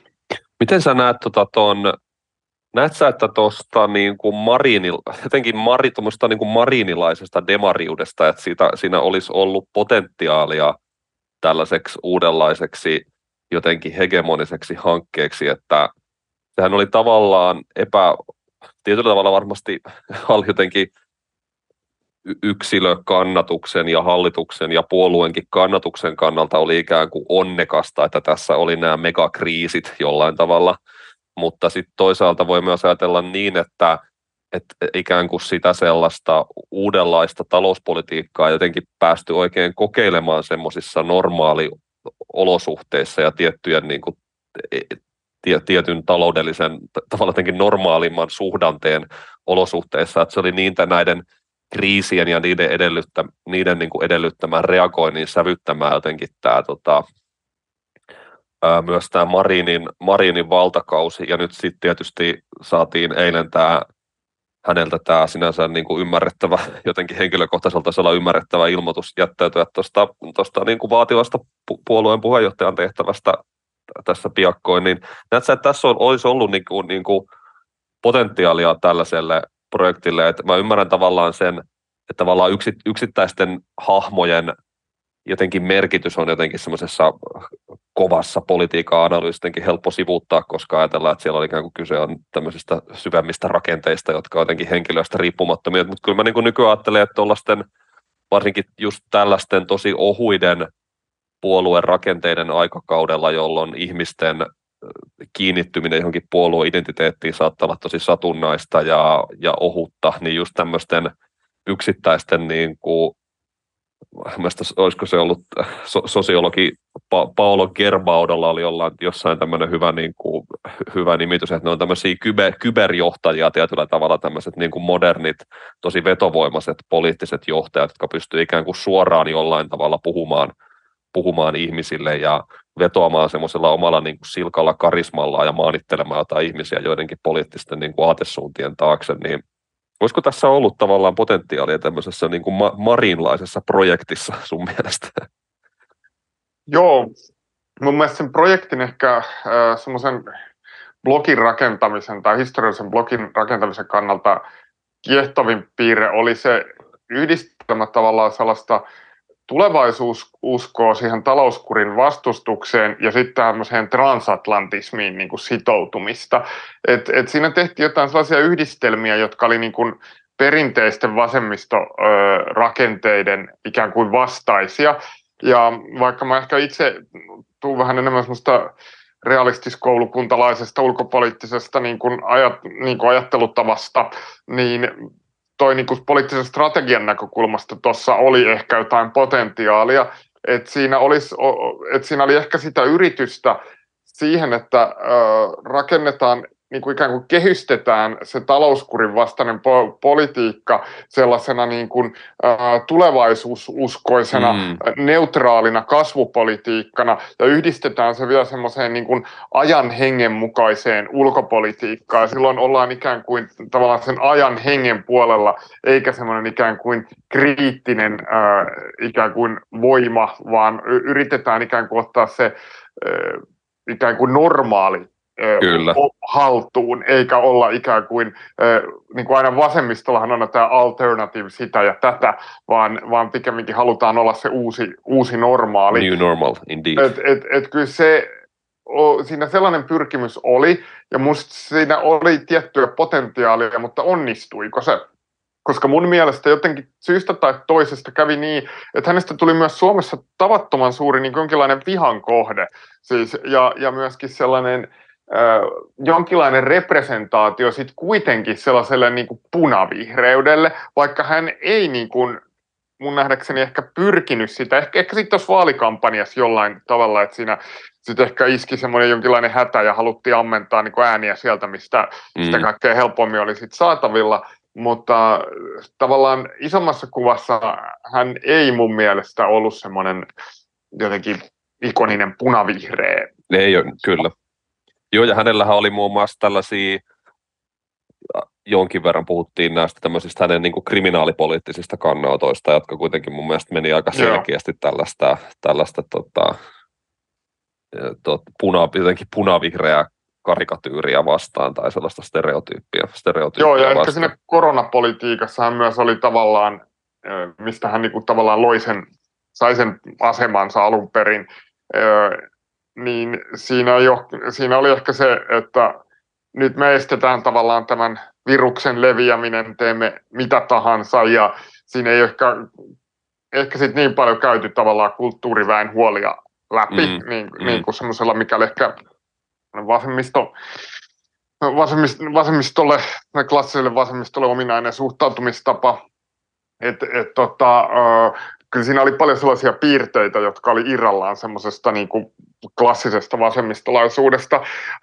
että mä edelleen näen, että sillä projektilla ehkä voisi olla mahdollisuuksia, mutta sehän ei sitä ammentaisi niin kuin millään tavalla siinä sieltä sellaisesta persu, persukulmasta, vaan mm. se niin kuin ammentaisi sit jollain tavalla ehkä semmoisesta, en tiedä, olisiko se sitten kokoomus, kokoomusta potentiaalisesti äänestävästä naisäänestäjäkunnasta esimerkiksi, öö, mutta sitten tässä tullaan just siihen vaikeuteen, että ehkä nämä suomalaiset ö, vallan instituutiot on niin voimakkaasti tähän talouspolitiikkaan ja talouskuriin kytkeytyneitä, mm. että ne, ne kyllä kehystää sellaisen talouspolitiikan, ö, mikä, mitä niin kuin Marinkin edusti hyvin nopeasti sellaisena jonain äärimmäisenä vasemmistolaisuutena ja vastuuttomuutena, ja sen on niin kuin vaikea saada silloin sitä sellaista uuden normaalin kehystä. Että se, miksi perussuomalaisten se tietty äänestäjäkunta voisi olla vasemmistolle houkuttelevampi kohde, on se, että se ei ole niin kuin niinkään niin riippuvainen siitä vallan instituutioiden antamasta legitimiteetistä, vaan se jotenkin sijoittaa itsensä jo automaattisesti aika semmoiseen niin kuin vastustavaan mm, asentoon suhteessa mihin tahansa niin kuin näkemykseen, niin, niin mikä ikään kuin on hallitseva. Niin siinä mielessä jo se, se pystyttäisiin jollakin, se ei ole niin riippuvainen siitä, että mitä tyyliä Helsingin Sanomien pääkirjoitustoimitus ajattelee. Mm. Sen sijaan, jos, jos niin kuin lähdetään semmoista tiettyä ylempää keskiluokkaa tavoittelemaan, niin se on todella riippuvainen siitä, että mikä kulloinkin ikään kuin tulkitaan yleisrationaliteetin ilmentyjäksi, ilmentä, ilmentäjäksi. Kyllä. Tämä, tämä on niin kuin, että vasemmiston suunnat kasvaa, niin ne on tosi vaikeita. Et ilmeisintä, mikä vasemmistolle on tietysti, mä luulen, että miksi vasemmisto ehkä onnistuu voittamaan neljän vuoden päästä paikkoja, on se, että vasemmisto kasvaa tietysti ikään kuin vastauksena kriiseihin, niin kuin mm, kävi Sipilänkin mm. jälkeen. Ja jos nyt todella aiotaan tehdä kuuden miljardin leikkaukset, niin kyllä, kyllä se tulee satuttaa noita puolueita. Ja mä luulen, että se tulee erityisesti ehkä, kyllä se vähän vie kokoomustakin varmaan, mutta että jos tunne tulee semmoinen kokoomus, perussuomalaiset, R K P, kristillisdemokraatit, hallitus, mikä ehkä olisi tällä hetkellä todennäköisimpänä, itse ajattelen, niin kyllä sitten perussuomalaisia tulee. Kyllä mä uskon, että se tulee heitä kuitenkin eniten, eniten ikään kuin satuttamaan. Ja se ikään kuin ilman, että vasemmisto onnistuisi löytämään itselleen uutta sellaista beissiä tai sellaista uutta niin kuin artikulaation muotoa, niin se silti pystyy voittamaan ihan vaan sellaisena puhtaana reaktiivina semmoisten ihmisten ärsytykseen paikkoja, mutta sitten se saattaa kyllä ne hyvin nopeasti menettää myös, jos ei sitten löydä semmoisia pysyvämpiä ratkaisutapoja. Kyllä. Toihan on tosiaan kurja, kurja ja hankala tilanne sillä tavalla näiden puolueiden kannalta, koska vaikka nyt puhuttiin näiden vaalien yhteydessä varmaan perustellustikin siitä, että tämä V M:n asettama velka-agenda ei ollut yhtä vahva kuin tota, kaksituhattaviisitoista vaaleissa esimerkiksi, niin kyllähän tämä on kuitenkin vielä tämmöinen suomalaisen yhteiskunnan ja yhteiskuntapoliittisen keskustelun keskeinen, ellei niin kuin keskeisin tämmöinen vallan-instituutio, josta se meidän jotenkin talouspolitiikan liikkumatilan sellainen ra- rationaalinen kehys kuitenkin valuu tähän poliittiseen keskusteluun. Ja sitten varsinkin puolueille, joilla ei enää oikein ole niitä jotenkin omia lehtiään tai sellaisia omia ää, julkisia foorumeja, joita heidän potentiaalinen kannattajakuntansa mahdollisesti seuraisi, joissa voisi sitä omaa tiedontuotantoa jotenkin tehdä. Saatikka, että olisi jotain omaa kovin aktiivista tällaista ää, vaikkapa jotenkin taloustieteellistä niin kuin jotenkin pohdintaa niin kuin institutionalisoituneessa muodossa, että näitä, jotenkin näitä kehystyksiä ja talouspolitiikan freimauksia olisi mahdollista haastaa tämmöisellä jotenkin tieteellis-käsitteellisellä tasolla, niin siellä on aika, aika kapea sitten tavallaan se, se niin kuin liikkumatila helposti. Että kyllä tietysti nyt tavallaan jotenkin vaikka Marinin esiintyminen jotenkin osaltaan näytti noissa jossain tenteissä, että sitä niin kuin pystyy tavallaan sitä semmoista leikkausagendaa niin kuin pystyy haastamaan, mutta on se selvästi niin kuin aika hankalaa ja sitten se Sitten se niin kuin oman sellaisen jotenkin makrotalouspoliittisen vision niin kuin esittäminen jää kyllä, se, se jää aika, aika hepposeksi helposti, koska ne myös tavallaan ne institutionaaliset resurssit alkaa ohuet semmoisen työn tekemiseen jotenkin puolueilla. Joo, kyllähän se ilmeisintä on, että se taho, et, et eihän meillä ole, em, emme niin kuin asian, et, et, et se politiikan muutos edellyttää niin kuin monenlaisia rakenteita, ja kyllähän yksi juuri on siinä, että millaisessa hegemonisessa ilmapiirissä tapahtuu, mikä on se asiantuntijadiskurssin ö, tyyli ja mm, Mm. Ja, ja moniäänisyys ikään kuin siltä osalta, niin kyllä se esimerkiksi vaikuttaa tosi paljon siihen, että millaiset puheenvuorot ö, saa jonkinlaista tukea semmoisen asiantuntijayhteisön keskuudessa ja miten niitä sitten mediassa käsitellään. Ja tällä tavalla, tällä hetkellähän meillä ei ole, niin kuin, että yleensä eri ö, maissa on esimerkiksi tämmöisiä tutkimuslaitoksia ja think tankkejä ja muita tällaisia, että meillä on niin kuin joitain, jotka vähän keynesiläisempiä ja joitain, jotka on sitten semmoisia, öö, no ehkä, ehkä vähän, vähän niin kuin tämmöisiä chicagolaisempia, sanotaanko mm, näin, mm. että siinä on jonkinlainen jakolinja, tämä on ihan niin kuin vähän joka maassa, ihan kaikissa isoissakin maissa, Yhdysvallat, Saksa, mutta niin kuin myös, myös pienemmissä maissa yleensä. Suomessa ei ole niin kuin näin, vaan se, vaikka se öö, ekonomistidiskurssi on yhä enenevässä määrin tavallaan aika yhtenäistä. En mä edes sano, että he, niin kuin, tämä oli joidenkin yksittäisten akateemisten taloustieteilijöiden tuottama tässä, että kyllä tämä oli erityisesti V M, ja siinähän tässä kampanjan loppuvaiheessa tuli vähän toisenkinlaisia ääniä jossain Ylen jutussa niin kuin akateemisilta ekonomisteilta, mutta lähinnä se kysymys on siitä, että ei meillä ole ikään kuin sellaista selkeästi, selkeätä sellaista keynesiläistä institutionaalista mm. osapuolta esimerkiksi tässä julkisessa keskustelussa, ja jos ei sellaista ole, niin kyllä se ikään kuin väistämättä näyttäytyy se poliitikon ikään kuin vaikka leikkauslinjan vastainen puhe jotenkin äärimmäisen politisoituneelta ja sellaiselta, joka on ikään kuin irrallaan vallitsevasta asiantuntijapuheesta ja ymmärrys siitä, että mikä on asiantuntemuksen ikään kuin legitimoima poliittinen linja, niin kaventuu hyvin vahvasti juuri semmoisen varsin ortodoksen politiikkalinjan puolelle, mitä ei, ei ehkä ihan samassa määrin tapahdu kuitenkaan kaikissa muissa maissa, koska se kirjo asiantuntijoita on vähän laajempi. Kyllä. No mitäs ehkä pakko muutamalla sanalla puhua myös tästä, tai sä tuossa jo vähän siihen viittasitkin, että mahdollinen jotenkin vasemmistopuolueiden, poliittisen vasemmiston kannatusnousu voi, voi nojata paljolti hallituksen aikaansaannoksiin ja erityisesti tähän niin kuin talouspoliittisiin leikkauksiin ja menokuripäätökseen, niin miten sä niin kuin näet tämän aloittavan hallituksen, olipa se pohja millainen hyvänsä, ja, ja sen suhteen tähän meidän niin kuin poliittisen talouden globaaliin ympäristöön, että näyttääkö se siltä, että seuraava hallitus joutuu toimimaan jotenkin matalasuhdanteessa? Voiko toisaalta olla niin, että jos jotenkin tämä raha, inflaatio vaikka tästä rauhoittuu ja keskuspankit pystyvät ikään kuin pidättäytymään näistä koronnostoista, niin hallitus voi näistä kovistakin leikkauksista huolimatta päästä nautiskelemaan jonkinlaisesta talouskasvusta ja liehuttelemaan, liehuttelemaan sitten lippuja ja poksauttelemaan skumppia sitten onnistumisen merkiksi tota, näistä tästä kovasta finanssipolitiikasta lukuun ottamatta. Miten sä näet tämän niin kuin poliittisen no, talouden no, globaali siis, ympäristö? To, tavallaan Sipilän hallituksella oli aika suotuisa ympäristö tehdä ö, sitä linjaa, mitä he halusivat, koska ö, Suomi pääsi juuri siihen ö, kasvuuralle juurikin niinä vuosina, kun Sipilän hallitus tuli ö, voimaan.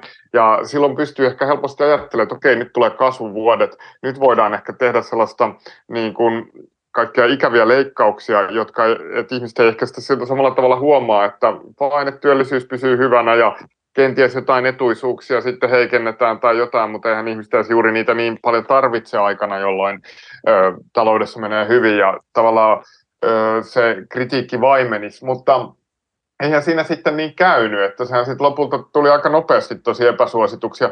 Mä luulen, että siinä tämä konfrontaatio A Y-liikkeen kanssa tuli mm. sitä aika merkittävää roolia, just näihin työoikeuksiin äh, kajoaminen. Ja äh, tulee vähän mieleen, että tota, siinä oli semmoinen tietynlainen overreach niin kuin kyseessä siltä ö, Sipilän hallitukselta. Et siinä haluttiin nopea semmoinen aika fundamentaalinen rakennemuutos tässä yhteiskunnassa, että tässä työmarkkinajärjestelmässä ja sitten koko tässä niin kuin Suomen poliittisen talouden ö, rakenteessa. Et mun mielestä se oli semmoinen paradigman muutos pyrkimys hallitus.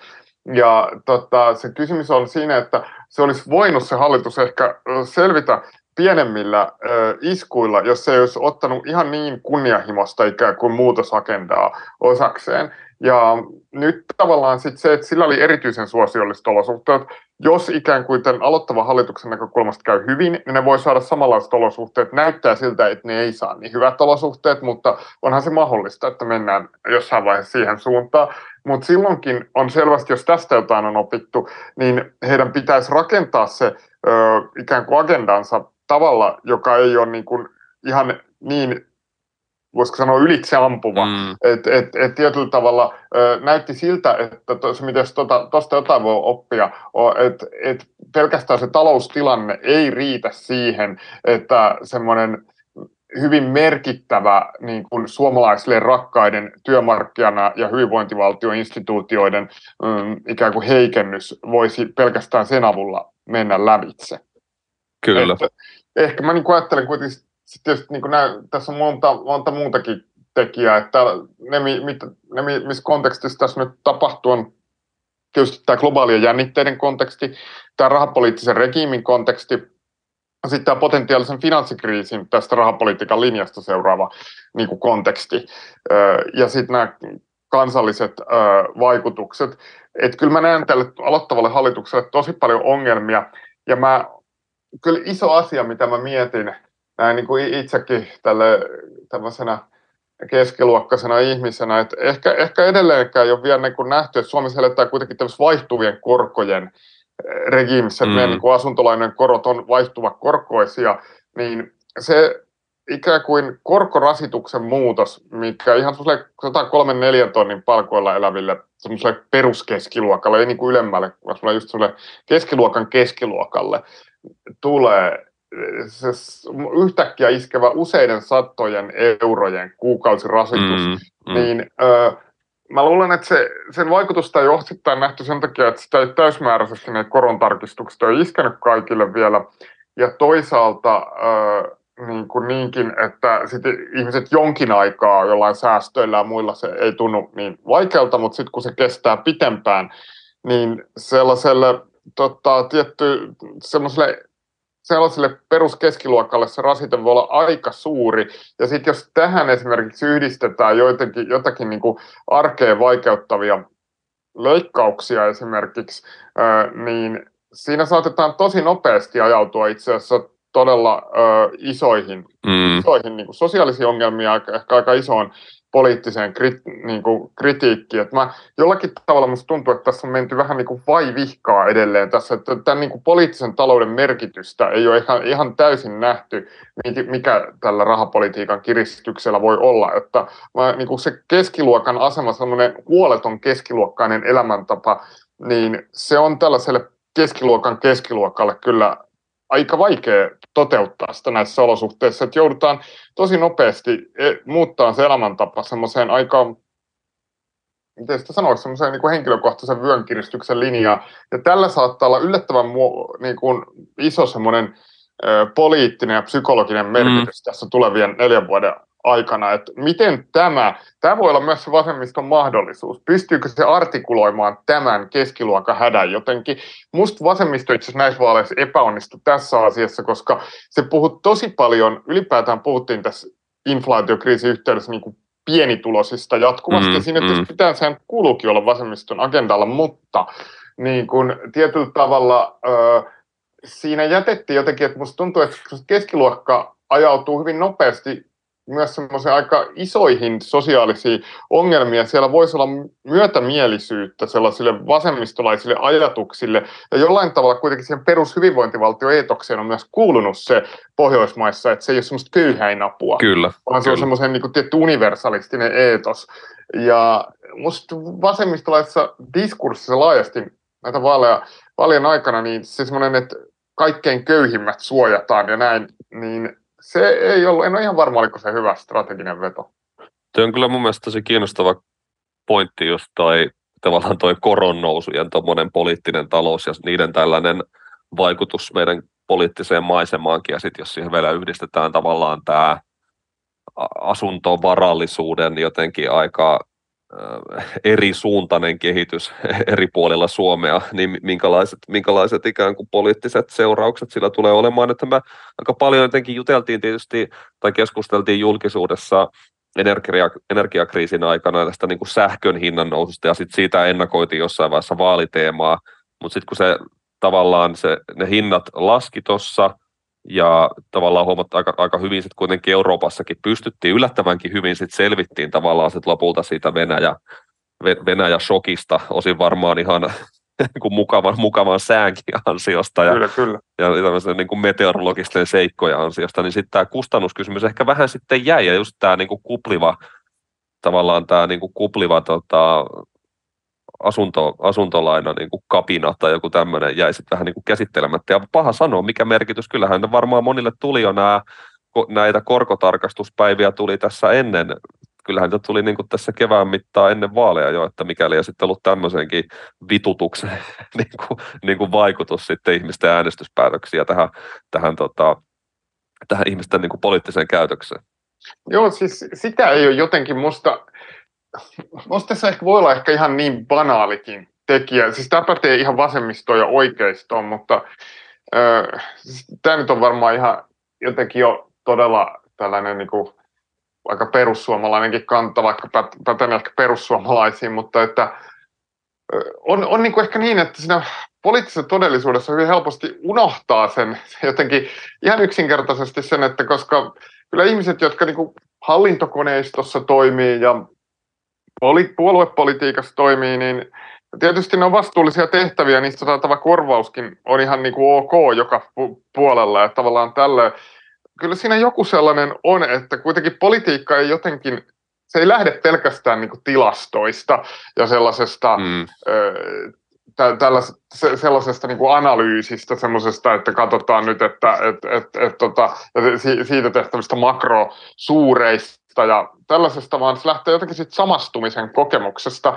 Ja onko se ihan täysin ikään kuin sisäistetty missään puolueessa vielä sitä potentiaalia ja myöskin sitä uhkaa, mikä niinku tietyllä tavalla liittyy tähän korkoympäristön muutokseen ja sen tuomaan niinku ikään kuin semmoiseen psykologiseen taakkaan mm. sille laajalle joukolle keskitulaisia ö, kotitalouksia, koska jo, jollain tavalla se on yllättävän vähän ollut, ollut niin kuin, ö, esillä, ja se on ehkä jäänyt ymmärtämättä se, että semmoisen kolme neljä tonnia tienaavan keskituloisen ihmisen olosuhteissa ehkä semmoinen yhtäkkiä kerralla tuleva satojen eurojen koronnousu, esimerkiksi jos, jos niin kuin tavallaan tällaisia varmaan ainakin isommissa kaupungeissa voi olla, voi olla niin kuin tä, tälle, ja tota, tällaista, niin ö, se saattaa niin kuin syödä sen koko ikään kuin sen varauksen siitä elämästä, joka on juurikin tehnyt mm. siitä elämästä keskiluokkaista mm. Mm. ikään kuin niille, niille ihmisille. Ja, ja tota, tämä jotenkin ei ole niin kuin ehkä, ei ole, en mä ole varma, siis voihan se olla, että asia ei myöskään ole näin, mutta ö, jotenkin se, se, se, miten tiettyjä mediajuttuja katsoo, miten ihan... omassa kontekstissa, jos on paljon tämän tyyppi, tällä tulotasolla olevia ihmisiä niin kuin puhuu, niin, niin tavallaan tuntuu, että tässä on sellainen megailmiö, jota ei ehkä täysin sen kaikkia psykologisia ominaisuuksia pysty tavoittamaan, jos ei itse tavallaan ole mm. siinä todellisuudessa. Mm. Niin ja sitten siinä on varmasti, jos vielä miettii noita sen tommoisen kehityksen poliittisia seurauksia, niin siinä on varmasti semmoinen potentiaali vasemmistolle niin kuin artikuloida siitä lähtevä jonkinlainen talouspoliittinen selitys ja visio tälle, mutta sitten toisaalta jos mä just mietin tätä niin kuin tällaista kehyskuntien toi, toimihenkilön niin kuin persukannatusta, niin kyllä se voi toisaalta olla ihan niin kuin puhutteleva viesti sekin, että et, et elinkustannukset nousee, veroja kevennettävä, julkis, julkisen, sektorin ta, julkisen sektorin taakkaa on...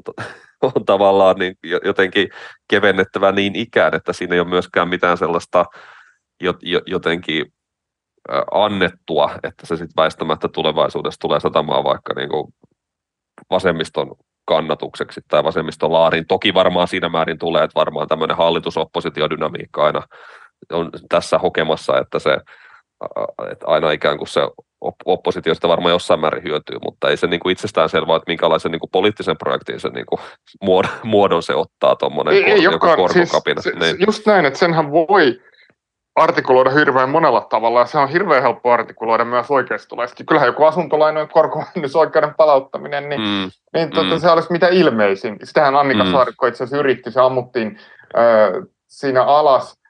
Mä uskon, että se voisi itse asiassa jossain olosuhteessa oikeistolle olla aika hyväkin veto. Se, se ehkä tuli vielä vähän niin kuin liian varhaisessa vaiheessa se, milloin hän sen otti esille, mm, että se niin kuin näyttäytyi tässä vaiheessa vaan semmoisena niin kuin eliitin jonkinlaisena palvelemisena ja semmoisena, että valtiovarainministeri paljastaa todelliset karvansa, että ei oikeastaan haluakaan mitään talouskuria, vaan vain tietyn ryhmän etuja ja tavallaan tä- tällaista, mutta se voisi resonoida vahvastikin, jos tämä tilanne jatkuu pitempään ja E K P junttaa näitä korkoja vielä ylemmässä, ihmiset lopulta menettää ne vähäiset säästönsä, mitä niille on kertynyt ja tavallaan tällaista, että Että kyllä se on mahdollista, mutta totta kai se on mahdollista artikuloida vasemmistolaisestikin, siis riippuen tietysti niiden leikkausten seurauksista, että nouseeko mm. ikään kuin päivähoitomaksut tai äh, sitten, että et miten just nämä indeksit, nehän on niin kuin eläkeläisten, että et, heikentyykö heidän niin kuin reaali äh, tulonsa ja, ja, ja niin kuin, että et tarvittaisiko jotakin koko väestölle suunnattua, tai sanotaanko ainakin niin kuin pienituloisista keskiluokkaan suunnattuja tukia, ja siitä ehkä en mä tiedä, kyllä niin kuin mä näen ehkä jonkun potentiaalin myöskin sen, ihan sen rahapoliittisen linjan ja kyseenalaistamiselle ja tällä niin kuin, etenkin eurovaaleihin tultaessa, mm. niin, niin, niin tällaisille, tällaisille kysymyksille, että kyllä niitä on paljon. Joo, ehkä tässä voisi vielä tota, ottaa nopeasti tuon E U, E U-kulman, ja tämähän oli niin kuin vaikka ää, politiikan tutkija Hanna Vaski piti ansiokkaasti tätä, esillä tätä argumenttia tavallaan näiden vaalien tämmöistä kansallisesta vakuumista, että, että tavallaan näitä isoja Eurooppa-politiikan myllerryksiä ei juuri haluttu, haluttu näissä vaaleissa käsitellä, vaikka ne väistämättä varmaan on Euroopan erilaiset teollisuuspoliittiset aloitteet, erilaiset rahastoaloitteet ja erilaiset keinot vastata tätä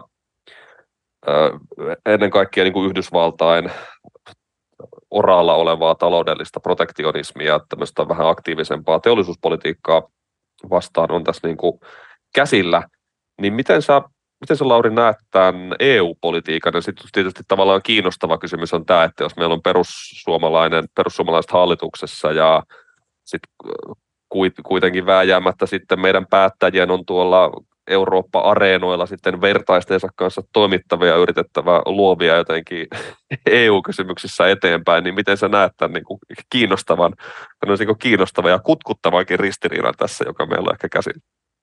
Joo, kyllä siis sehän on selvää, että kyllähän yksi näiden vaalien niin kuin leimallinen piirre on se, että suomalainen media ei kyllä onnistunut tuomaan mitään laajaa niin kuin tulevaisuuden ikään kuin yhteiskuntien suuntaan liittyviä keskusteluita tähän agendalle. Että me ei puhuttu tästä strategisesta autonomiasta tai E U-politiikasta mm. ylipäätään, ei ilmastokriisistä, ei niin kuin siitä, että m- miten tätä eurooppalaista turvallisuusregiimiä rakennetaan tai ei mistään sellaisesta, mikä oikeasti määrittää semmoisia tulevaisuuden yhteiskunnan tai niin kuin maailman laajemmin öö, premissejä, vaan puhuttiin lähes yksinomaan julkisesta velasta, ja kyllähän se, musta Hanna on ollut ihan oikeassa siinä puhuessaan tästä vakuumista, että on ollut öö, kyllä mun nähdäkseni epäonnistuminen medialta, sikäli jos median tehtävänä olisi ikään kuin öö, tarjota se agenda öö, ja tarjota ne keskustelut, joissa sitten tulisi esille, että mistä asioista ne tuli, minkä asioiden ympärille ne tulevaisuuden valtasuhteet mm, mm. on rakennettava.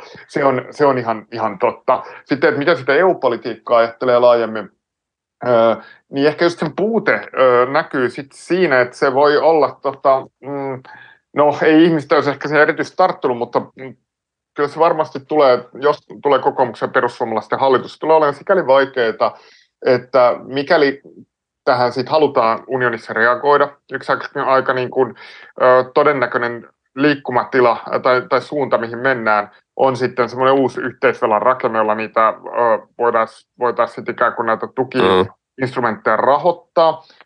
Sitten tietysti on jotain muita, että, että, että niin kuin luodaan lisää näitä poikkeussääntöjä, tehdään kevennyksiä johonkin pipasääntelyihin tai muihin. Musta tuntuu, että nämä kaikki hirveän vaikeita perussuomalaisille, ja se yhteisvelka saattaa olla jopa siitä tietyllä tavalla vähemmän vaikeasta suunnasta, suunnasta niin kuin jostain näkökulmista käsin.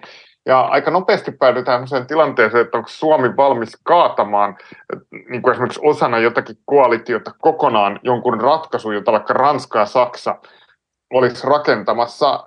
Ja mä en vaan kerta kaikkiaan näe sellaisen tapahtuvan. Et siinä iskee sitten semmoinen kokoomuksen kiinnittyminen sellaiseen ö, ikään kuin ö, Suomen ö, hallintokoneistoon, semmoiseen kansalliseen raison d'êtreen mm. niin kuin jotenkin liian voimallisesti, ja siitä sitten täytyy luovia jollain sellaisella tavalla, niin kuin esimerkiksi tällä kaudella, että sitten haetaan niin kuin vasemmiston ääniä tueksi jollekin linjalle eduskunnassa tai, tai jotakin, jotakin tämmöistä, mutta se, että kuinka isot jännitteet se tulee synnyttämään, on aika vaikeaa, koska öö, se, että jos Ranska ja Saksa katsoo jonkun asian Euroopalle tai itselleen kohtalon kysymykseksi, ja joku Suomi tulee niin kuin kaatamaan jonkun sellaisen, joka on heidän niin kuin koko teollisuuspolitiikkansa ytimessä, niin se on niin kuin ei pidä kuvitella itsestään liikoja, sanotaanko näin jossain Suomessa, että et, et se on se, mihin Suomi voisi vaikuttaa,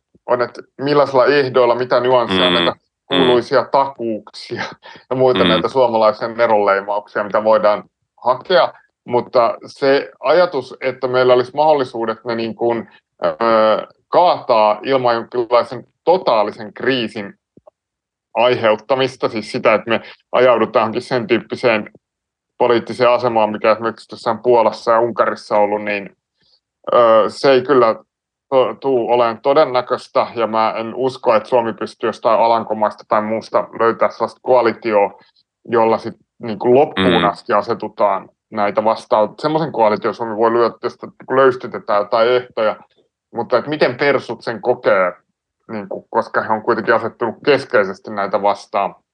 Mm. Se tulee olemaan varmaan tämän ö, hallituskauden ihan keskeinen jännite, ja on semmoinen potentiaalinen asia, mihin toi hallitus, jos tollainen tulisi, mitä tuossa kuvasi aiemmin, mihin se voisi kaatua.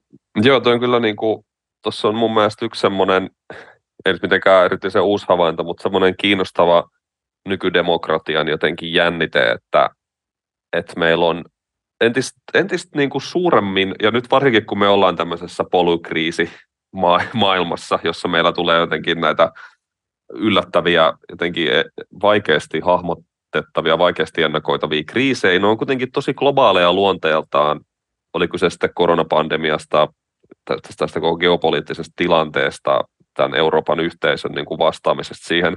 Mutta sitten meillä kuitenkin tavallaan nämä representatiivisen demokratian niin kuin instituutiot, okei meillä on niin kuin Euroopan unioni, mutta ei sitä nyt ehkä kovinkaan jotenkin E U-fani voi nyt erityisen jotenkin representatiiviseksi tai tällaiseksi tota, ää, populaaridemokraattiseksi instituutioksi niin kuin mieltää, niin nämä on kuitenkin edelleen, nämä on ikään kuin, no meillä on niin kuin kansallisen tason demokraattisia yhteisöjä ja politiikan julkisuuksia, ja sitten tästä niin kuin musta tuntuu, että tästä tulee väistämättä sellainen jotenkin jatkuva, jatkuva tyytymättömyys sitten näiden, näiden niin kuin asioiden poliittiseen hoitoon, että varmasti siellä on sitten erilaisia erilaisia liikkeitä jo kärkkymässä sitä perussuomalaisten vääjäämätöntä jotenkin takinkääntöä näissä E U-kysymyksissä. Että tuntuu, että tämä on vaan niin kuin helposti tämmöinen niin kuin kone, joka vaan jatkuvasti tuottaa tällaisia populistisia backlasheja, just tavallaan tämmöistä niin kuin sisään, tosi niin kuin sisäänrakennetuista demokratiavaje, jotenkin tämmöisestä demokratiavaje-kysymyksestä kysymyksistä johtuen. Että aika, aika hankala, hankala tilanne kyllä varmasti tuossa perussuomalaisten kannalta. Joo, perussuomalaisille tuo hankaluus tulee mun nähdäkseni siitä, että se on tämmöinen sisäinen ristiriita rakennettu siihen kuvioon. Että heillä tietyllä tavalla, kun se vastustus on juuri jotain sellaista niin kuin, ö, globaalia konetta vastaan, jotakin mm. sellaista niin kuin teknokapitalistista, sellaista tietotaloutta, johon jotkut ihmiset kokee niin kuin voimakasta ulkopuolisuutta ja ehkä pelkoa ja uhkaa, että miten he voi olla osallisena tämmöisessä jatkuvasti muuttuvassa maailmassa ja semmoista niin kuin erittäin korkeata osaamista vaativassa ö, jossain ö, tekoälymetaversumissa, niin tota, ö, E U jonain kuviona tässä järjestelynä symboloi juurikin sellaista globaalia, ää, jo, jonkinlaista globaalia ää, taloushallintaa mm, ja semmoista mm. ää, kapitalismin teknologista ää, globaalia ulottuvuutta ehkä paremmin kuin mikään muu, tai ainakin kaikkein kouriin tuntavammin kuin mikään muu, niin siis sen takia tällainen puolue on väistämättä konfliktissa tällaisen järjestelyn kanssa, mutta sitten sen järjestelyn kanssa pitää aina jotenkin elää, että mm. joudutaan kerta toisen jälkeen tilanteeseen, missä se, se järjestely pitää jotenkin kohdata, ja sitten pitää niinku ikään kuin selittää jotain. Ja musta tuntuu, että perussuomalaisilla ei oikein muuta ratkaisua siihen, kun kädet ristissä toivoo, ettei sieltä E U:sta tule mitään niin ikään kuin hankalaa. Niin, ja joskushan voi varmaan voi mennä neljä vuotta, ettei tarvita yhteisvelkaa tai jotain muuta semmoista isoa, isoa mälliä. Mutta tota, niin kun, äh, aika monesti sellaisia järjestelyitä sitten kuitenkin tulee ja tarvitaan. Ja heillä ei ole sen, äh, tämän konfliktin tai tämän niin kuin problematiikan mitikoimiseen niin kuin mitään välineitä. Kyllä, kyllä. Lauri, mulla alkaa olla tota, kuudesti, kuudesti laukeavani luotipesä alkaa olla tässä aika tyhjä pikkuhiljaa. Musta tuntuu, että mulla on käyty aika hyvin tää meidän vaalien jälkeinen poliittinen todellisuus eri ulottuvuuksineen läpi. Onko sulla vielä jotain viisasta lisättävää näitä? Etenkään viisasta, joo, etenkään me tällä päästä. Näin, pää, näin pääsiäis pyhien alla. Ei, ei, eiköhän tässä ole ihan hyvä paketti. Jos, tehdään näin. Hyvät pääsiäiset. Samoin, moi moi. Moikka, moi moi.